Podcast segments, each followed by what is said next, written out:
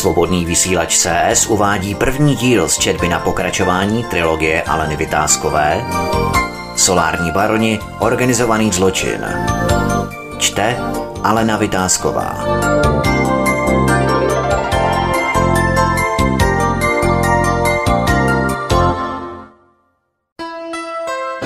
Kapitola 12. Zrození solárních žebráků. Solární baron, žebrák, zločinec.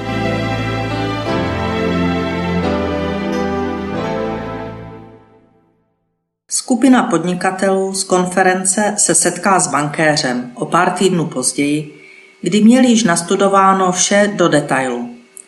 Nedali se jen tak napálit, ale vidina velkého zisku na další desítky let by je mohla zahojit po posledních hubených letech krize. Vyjeli do Beskyt a v penzionu, který zajišťoval dostatečné soukromí, se pustili do příprav. Bankéř jednal s každým samostatně, protože měli různé podmínky a také různé požadavky na financování. Provizi za zajištění úvěru brali jako nutnou daň. Na druhé straně nešlo to z jejich. Fígl s navýšením pořízení investice, kamuflovaná spoluúčast a peníze zpět do vlastní kapsy, požadovaný poplatek za zajištění výhodného úvěru, to byly dobré podmínky. Je pravda, že část podnikatelů se ani této výhodné transakce nezúčastnila a šla vlastní cestou. Zajistili si úvěr, ručili svým majetkem, složili 30% spoluúčasti a těšili se, že na stará kolena nebudou muset chodit prosit o zakázky a že příjem z elektrárny jim zajistí slušné žití i ve stáří. Ano, bylo různé pojetí této státní pobídky, která měla zajistit návratnost investice a ještě něco navíc. Přiměřený zisk. Podnikatelský sektor to nemá lehké a ti slušní, jejich valná většina, to mají opravdu složité. Společné diskuze byly věcné, neobešlo se to ani bez nedůvěry k politikům a obavy z možných změn, které by mohly být v průběhu nastoleny a investice by nemusela vycházet tak dobře, jak to vypadá. Někteří z nich oponovali, že si kapříci rybník nevypustí a když jsou v tom zainteresováni i politici, tak se není čeho bát. A část podnikatelů, kteří s dobrým úmyslem šli do tohoto biznisu, se začala horečně připravovat na svůj investiční záměr s pobídkou státu, s garancí státu. Nic nebránilo tomu, aby vše zvládli v pohodě. Byl rok 2008 a očekávalo se, že technologie budou podstatně levnější. V té době se objevila i řada finančníků, kteří oslovovali bohaté, jež s tímto biznisem neměli žádné zkušenosti a neměli ani potřebné znalosti. Ať již se jednalo o sportovce, umělce, kteří tuto investici ani nehodnotili, byla jim doporučena, tak někteří do toho také šli. Považovali to za dobrou investici. Byli v rukou svých finančních poradců a bezmezně jim věřili. Vždy zpravovali jejich peníze celou řadu let. Ano, v té době podnikatelé kteří se rozhodli takto investovat, netušili, že se budoucnost může ukázat trochu v jiném světle. Na jedné straně budou solární baroni a na straně druhé solární žebráci. Netušili, že oni nikdy nebudou solární baroni. Netušili, že vznikne ještě další skupina. Solární zločinci, možná psanci, ale skuteční zločinci budou úplně jinde. Kapitola 13. Kotel politicko-lobistických sraček.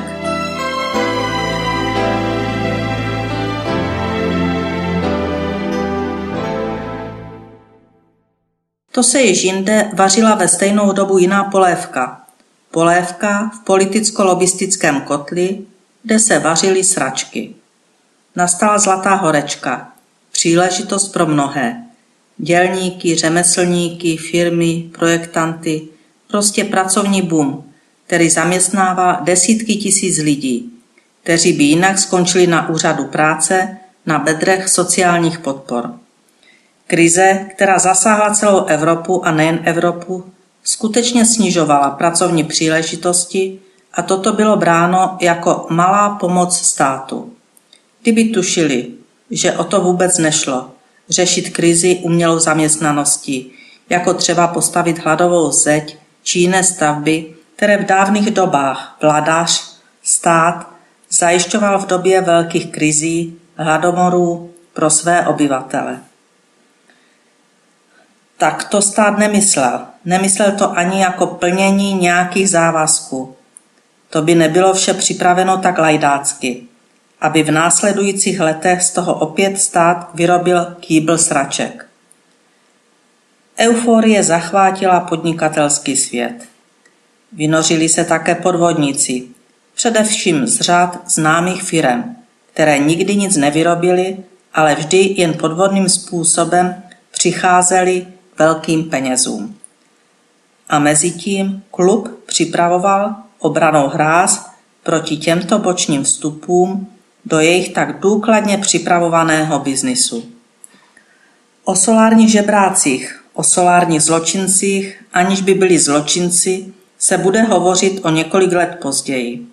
V této chvíli netušili, nevěděli, že o jejich budoucím osudu se již dávno rozhoduje, že se připravuje ochrana energetická mafie a to tou nejbrutálnější cestou. Netušili, že vůbec nejde o jejich přežití v krizi, že vůbec nejde o pracovní příležitosti deseti tisícům lidí, že vůbec nejde o výrobu nějaké zelené energie.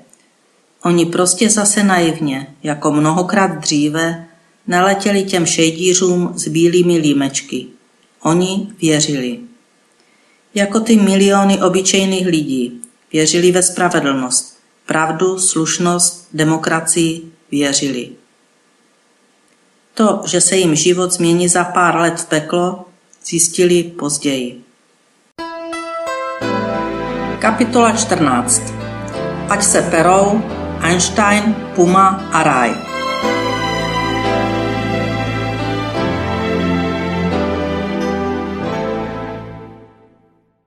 Einstein střeštěně vítal svoji milovanou paničku již na letišti. Alice přiletěla na pár týdnů domů a těšila se jako malé dítě na dovolenou.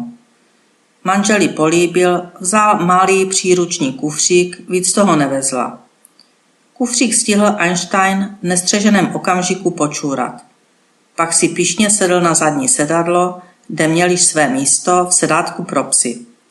Postavil se na zadní, aby snad po milionté pozoroval nádhernou, přímo rajskou krajinu palem, kopců, voňavých keřů, ibišků, šplouchání moře. Cestou Alice zdravila mávnutím své přátelé, sousedy a Einstein úplně stejně napodoboval pozdrav tím, že štěkl, zvedl packu a spadl. A tak se to opakovalo až do příjezdu domů. Vůbec se jí nechtělo hovořit o tom dlouhém období, co vše zažila v odloučení od všeho, co měla ráda. Platila vysokou cenu za luxusní život, který jí byl po celou dobu práce pro NVO dopřán. Na straně druhé, každý luxus má svoji stinnou stránku. A tou byla u Elis ztráta soukromí, lépe řečeno, byla stále ve službě. Všichni se hrnuli na terasu, kde již byl připraven grill a než se stačila osprchovat po cestě a převléct do pohodlných hliněných kalhot a trička, milovala značku Loro Piano, tak již to vonělo. Na grilu se pekla krásná kambala a ve sklenici značky Svarovský s krásnou stopkou vykládanou jeho kamínky, dárek od břeti, se perlilo nádherně chlazené šampaňské, které Igor začal nalévat zrovna, když vcházela na terasu ještě s mokrými vlasy. Po sprše, provoněná amuáž, jen v pantoflích, působila i ve svém věku příjemně. Vrhla se na skleničku, jako by celou cestu abstinovala a po přípitku a puse se schutí napila. To již Einstein ležel ve své poloze přes celou sedačku značky Denon Orbit tak, že bylo umění si tam pohodlně sednout. Klidně ho odsunula, natáhla si nohy a začala si dělat legraci s obou. Byl to její neutuchající humor, který ji popadl vždy, když byla v absolutní pohodě.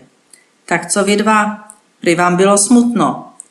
Jak muž, tak Einstein se na sebe vyčítavě podívali, protože jim fakt smutno nebylo.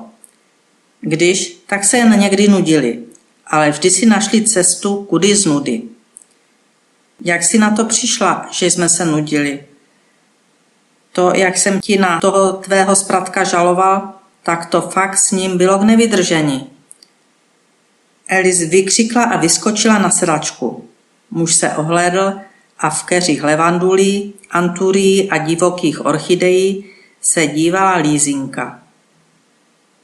Tak pojmenovali kocoura, kterého si před mnoha měsíci dotáhl domů jejich miláček Zlatoušek Einstein. Lízinka vypadala jako jaguar, který se zapltl s pumou, jen byla o něco málo menší. Strašné zvíře. Zuby jako Einsteinova noha, očima by mohla svítit v noci na terase místo lamp. Lízinka seděla a dívala se upřeně na vetřelce, který se tu objevil v jejich oáze klidu a míru. Bylo vidět, že jí Elis vyloženě vadí. Zbytky ryb, které jí pravidelně muž po večeři přinášel na její místo na zahradě, patřily jen jí, nikomu jinému a teď tohle. A leží vedle jejího Einsteina na gauči, kam sice Lizinka nesměla, ale také tam za celou dobu nesměl nikdo jiný, jen Einstein. Byla zmatená a také pěkně naštvaná, což dala najevo silnými zvuky, jako když pláče tisíc dětí najednou. Einstein jen vítězoslavně zvedl hlavu, jako by představoval své bodyguardy, na které si zvykl, když pobývali několik let v Indii. Lízinka znovu zařvala, tentokrát takovou silou, že Elis opravdu začala uvažovat, že to zvíře není kočka. Podívala se vyděšeně na muže a tiše se zeptala. Fakt si s tím zvířetem byl u veterináře a on ti řekl, že to je kocour? Proč mu říkáte lízinka? Na kocoura je moc velký, vždyť si mi v telefonu říkal, že je jen dvakrát větší než Einstein. No, to byl, když k nám přišel, ale to byl asi koťátko. Víš, co může udělat Einsteinovi? Vždyť je to šelma. Ale neblbni, oponovali manžel. Však uvidíš, jak si oba rozumí. Je to fakt kočka. No a kočka je také šelma. Jsme si na ně zvykli. Nemáme tu žádné hlodavce, dokonce je bystřejší než Einstein. Tak a dost. Nedělej z Einsteina blbce. Nechceš mi přece říct, že nějaký kocour je chytřejší. Náš Einstein by klidně mohl pomáhat Einsteinovi, kdyby ještě žil. Je chytrý jak smečka vlků. A víš, že je vědecky dokázáno, že vlk je velmi chytrá psovitá šelma, že je ze psů nejchytřejší.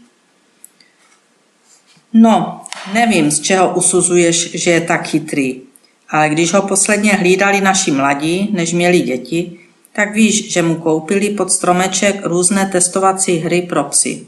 No a jak to dopadlo? Místo, aby se předvedl, tak i po třech týdnech, kdy měl hledat pamlsek a udělat nějaký úkon, tak si lehl na záda, ukázala bříško, tak trošku mňoukl a bylo. Prostě to nezvládl. No a na cvičáku taky žádný lumen. Bylo vidět, že se jako vždy schyluje k rozepři, jestli je inteligentní a jak moc, ale zde to již vypadalo, že se Igor zahleděl do té potvory, která byla určitě střížena nějakou šelmou. Einstein se spokojeně protahoval, jako by rozuměl, že se ti dva přou o jeho krásu nebo inteligenci. Vždy mu to dělalo radost, protože různá změna intonace hlasu, jeho zabarvení v něm vyvolávali pocit bezpečí, radosti. Prostě jsme zase všichni doma a já tu mám ještě lízinku. Najednou se zvedl, loudavě se skočil z pohovky a vydal se napříč zahradou za lízinkou. Tak když ho viděla, tiše zapředla, lehla si, aby dosáhl na její čumáček. Ten si k ní zlehkla čichl a zcela na jistotu si šel lehnout na její rozsáhlý hřbet. Lízinka se pomalu zvedla, aby nespadl a tiše, tak jak to šelmy dělají, zmizela s Einsteinem v keřích a květinách. Eli se zatajil dech a udělalo se jim dlo. Igore, tak dělej něco. Byla úplně stuhlá, nebyla schopna pohybu. Igor se jen smál, dolil sobě i Eli skleničku šampaňského a začal připravovat rybu na krásné talíře s motivem, který se hodil nejen k rybě, ale i do tohoto ráje.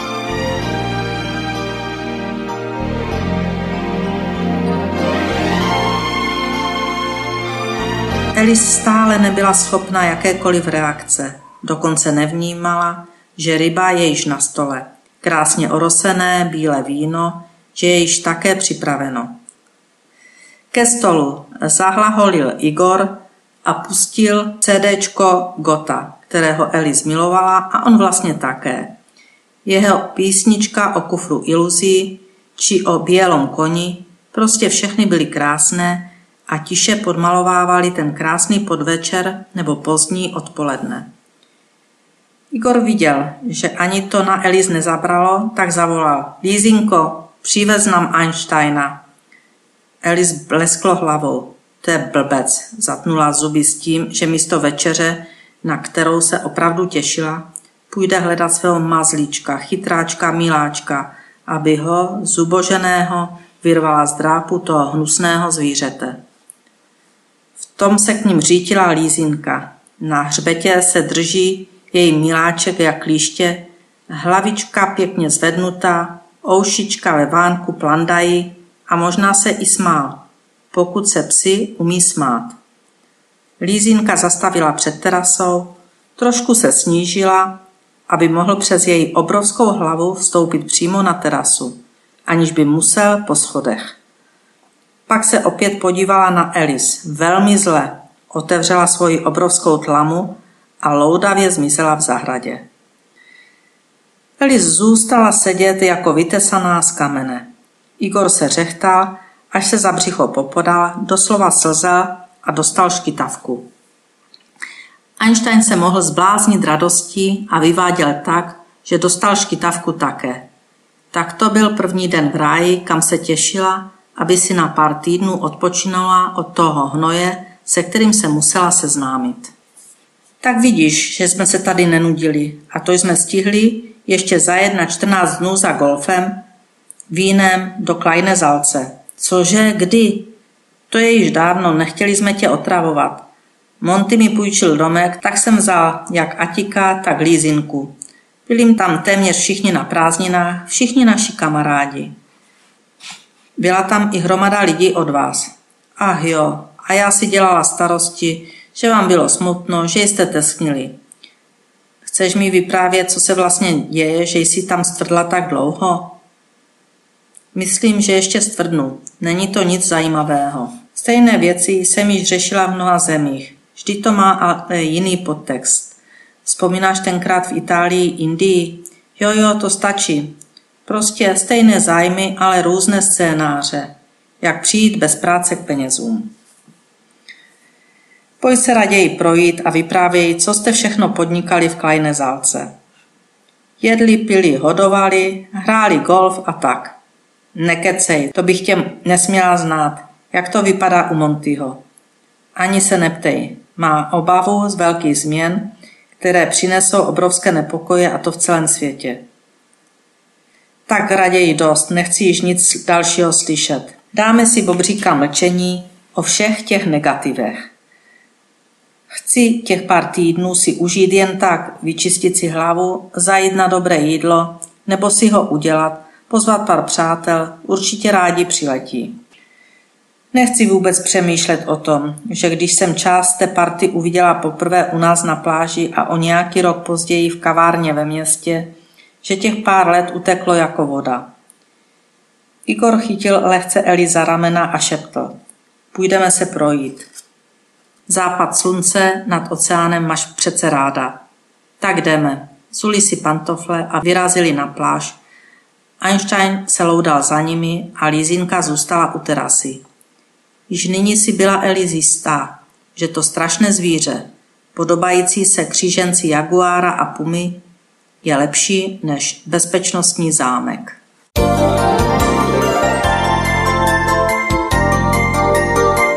Svobodný vysílač CS uváděl první díl z četby na pokračování trilogie Aleny Vytázkové Solární baroni, organizovaný zločin. Četla Alena Vytázková.